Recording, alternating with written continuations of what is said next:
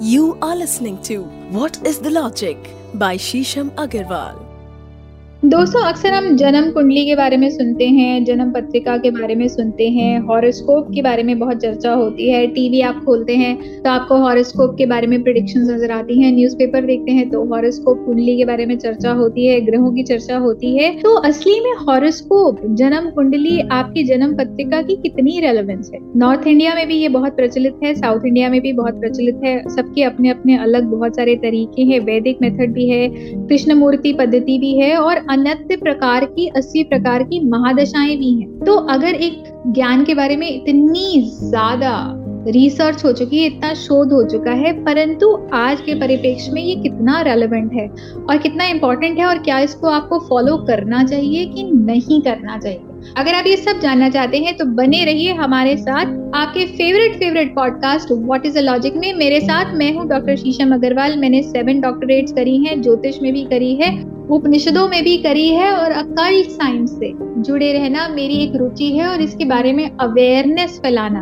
एक तरह से ये कह लीजिए कि मुझे लगता है मेरे जीवन का एक मिशन है। बहुत सारी ऐसी बातें हैं जिनसे हम दिन प्रतिदिन बहुत ही परेशान हो रहे हैं या हम उनको अपनी जीवन शैली में लाना चाहते हैं, परंतु हमें उनके पीछे का किंतु परंतु और वाई नहीं पता, जो कि हम आपके सामने इन एपिसोड्स के थ्रू लाते हैं। पैर क्यों छूना तिलक क्यों लगाना, काजल क्यों लगाना? जब आप पूजा करते हैं तो दीपक क्यों जलाते हैं? दीपक किस प्रकार से जलाना चाहिए? मोरपंख की क्या रेलेवेंस है पूजा के समय या घर में रखने की? फिटकरी को कैसे इस्तेमाल कर सकते हैं और क्यों इस्तेमाल करना चाहिए? उसके क्या फ़ायदे हैं और इसके पीछे का लॉजिक क्या है? ऐसे बहुत सारे एपिसोड हम आपके सामने लाए हैं और लगभग दो साल से ये प्रस्तुति आपके सामने ला रहे हैं और ऐसी बहुत सारी रोचक जानकारी लाते हैं जिससे न केवल आपका ज्ञान बढ़ता है, अपितु अगर आप उसको अपनी जीवन शैली में ले आए तो आपका जीवन एक उच्चतम कोटि का जीवन भी हो सकता है। तो बिना विलंब के शुरू करते हैं हमारा आज का एपिसोड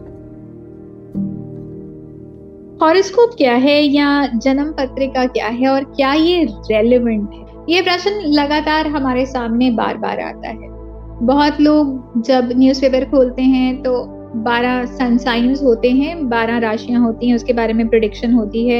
यहाँ टेलीविज़न पे अगर आप देखते हैं तो बारह राशियों की चर्चा होती है, राशिफल हर रोज का आपके सामने प्रस्तुत किया जाता है। पहला तो दोस्तों, वो जो राशिफल आपके सामने प्रस्तुत किया जाता है, वो एक बहुत ही जेनेरिक राशिफल है।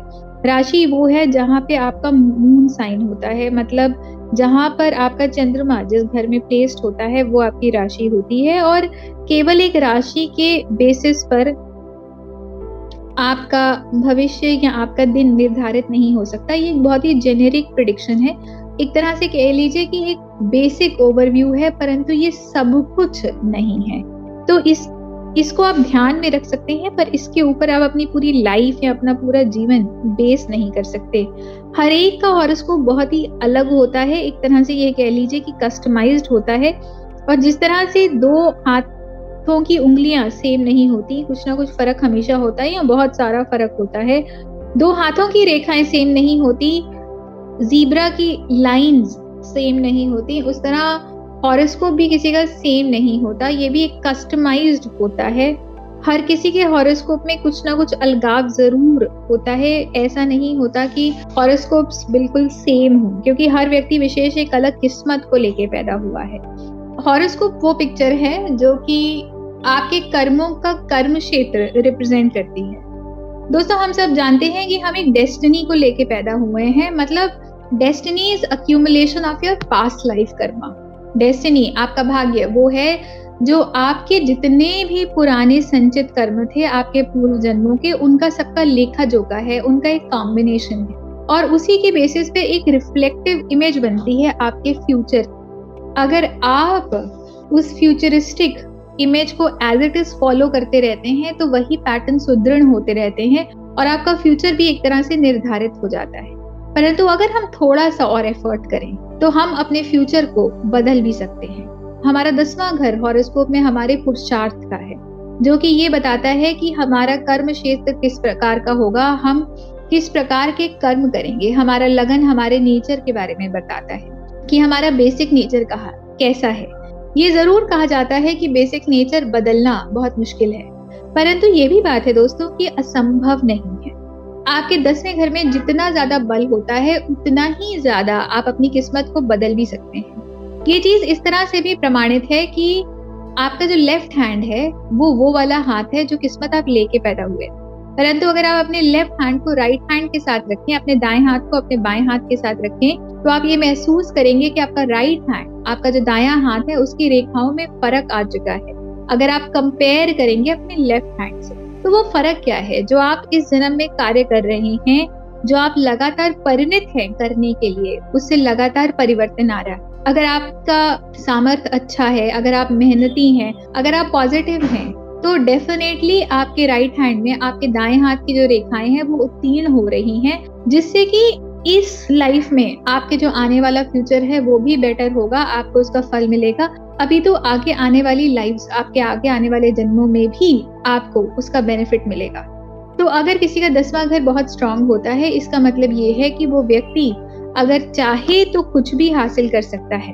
तो दोस्तों, एक ये भी बात है कि कहा जाता है कि फ्यूचर इज़ मैलिएबल मतलब अगर आप चाहें तो आप उसको परिवर्तित कर सकते हैं। तो इसमें दो बातें हैं।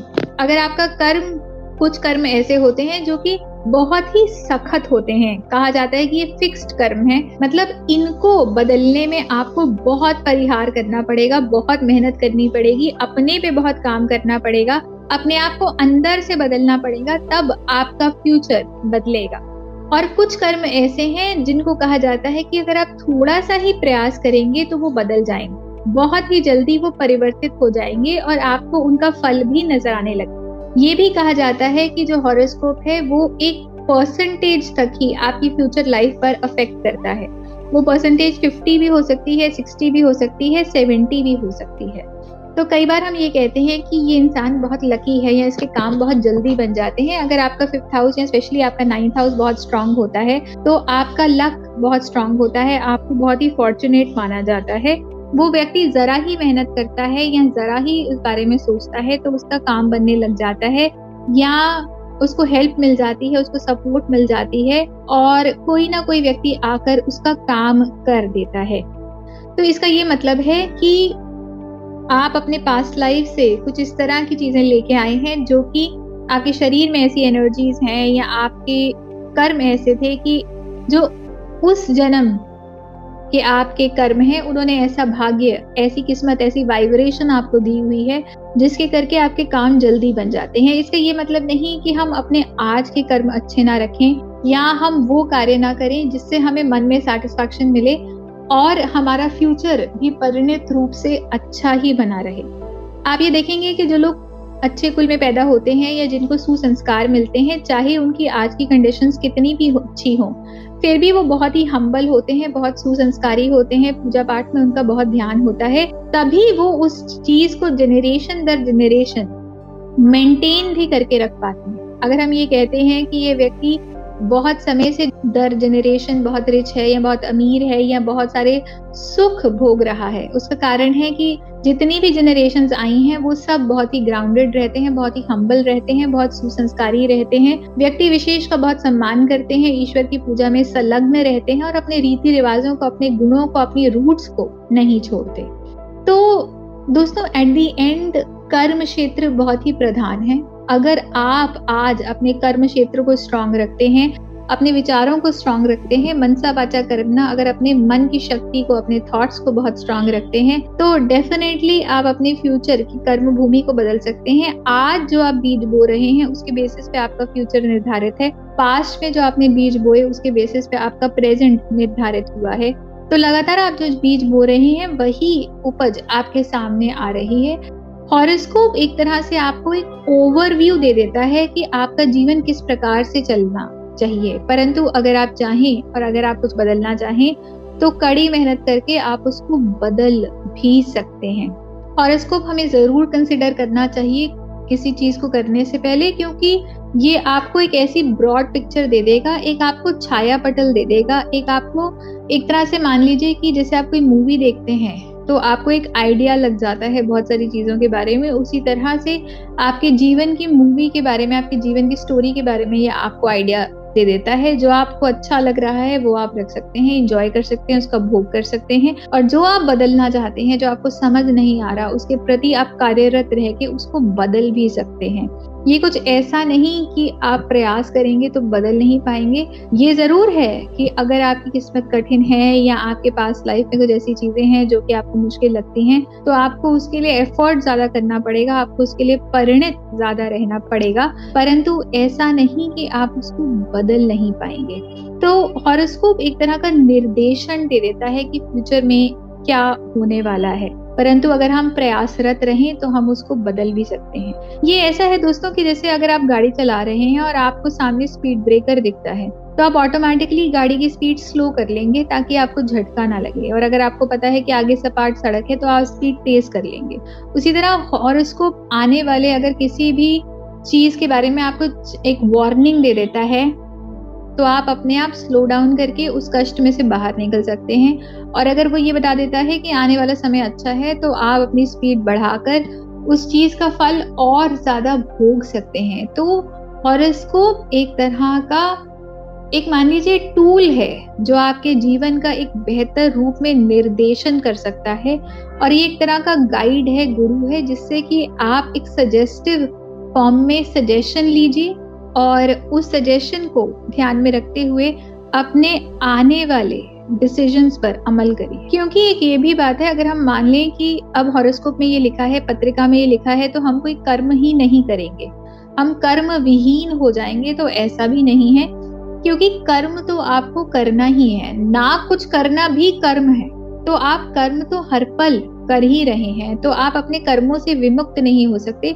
अभी तो आप अपने कर्मों का ज़्यादा ध्यान रखते हुए हॉरोस्कोप को एक निर्देशन या गाइड मानते हुए उससे एक परव्यू लेकर आगे बढ़ सकते हैं और अपनी लाइफ को एक बेहतर तरीके से संचालित कर सकते हैं हॉरोस्कोप या जन्म पत्रिका का सहारा लेकर। धन्यवाद।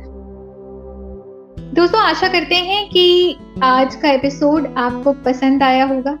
ये कुछ ऐसे प्रश्न हैं जिनसे हम अपने जीवन में लगातार ओतप्रोत होते रहते हैं। हम वैदिक जीवन शैली के बारे में, वैदिक रीति रिवाजों के बारे में अक्सर आपके साथ चर्चा करते हैं। परंतु इस बार हम ज्योतिष के कुछ ऐसे विषयों के बारे में चर्चा कर रहे हैं, जो कि अब आज के संदर्भ में बहुत पॉपुलर हो चुके हैं। ये प्रश्न ऐसे हैं, जिससे लोग ज़्यादा करके अपने अंदर जूझते हैं, ज़्यादा करके अपने जीवन काल में एक या दो बार या कई बार हम ज्योतिष से अपनी पत्री ज़रूर डिस्कस करते हैं, अपनी जन्म तालिका ज़रूर उनको दिखाते हैं हॉरोस्कोप ज़रूर डिस्कस करते हैं। और ऐसी कोई भी जानकारी अगर हमें मिलती है तो हम बहुत ओतप्रोत हो जाते हैं, बहुत व्याकुल हो जाते हैं, परेशान हो जाते हैं एंशियस हो जाते हैं। तो इसी सब जानकारी का किंतु परंतु और वाय आज हम लाए हैं आपके सामने इन एपिसोड्स में। आशा करते हैं कि ये ज्ञान, ये नॉलेज आपको अच्छी लगी होगी और इसने आपको कुछ रिलीफ भी दिया होगा और आपको सशक्त भी किया होगा। लगातार आपका जिस तरह से हमें प्यार मिल रहा है, आपके डीएम्स हमें मिल रहे हैं, हम आपके प्यार के प्रत्याशी हैं और बहुत बहुत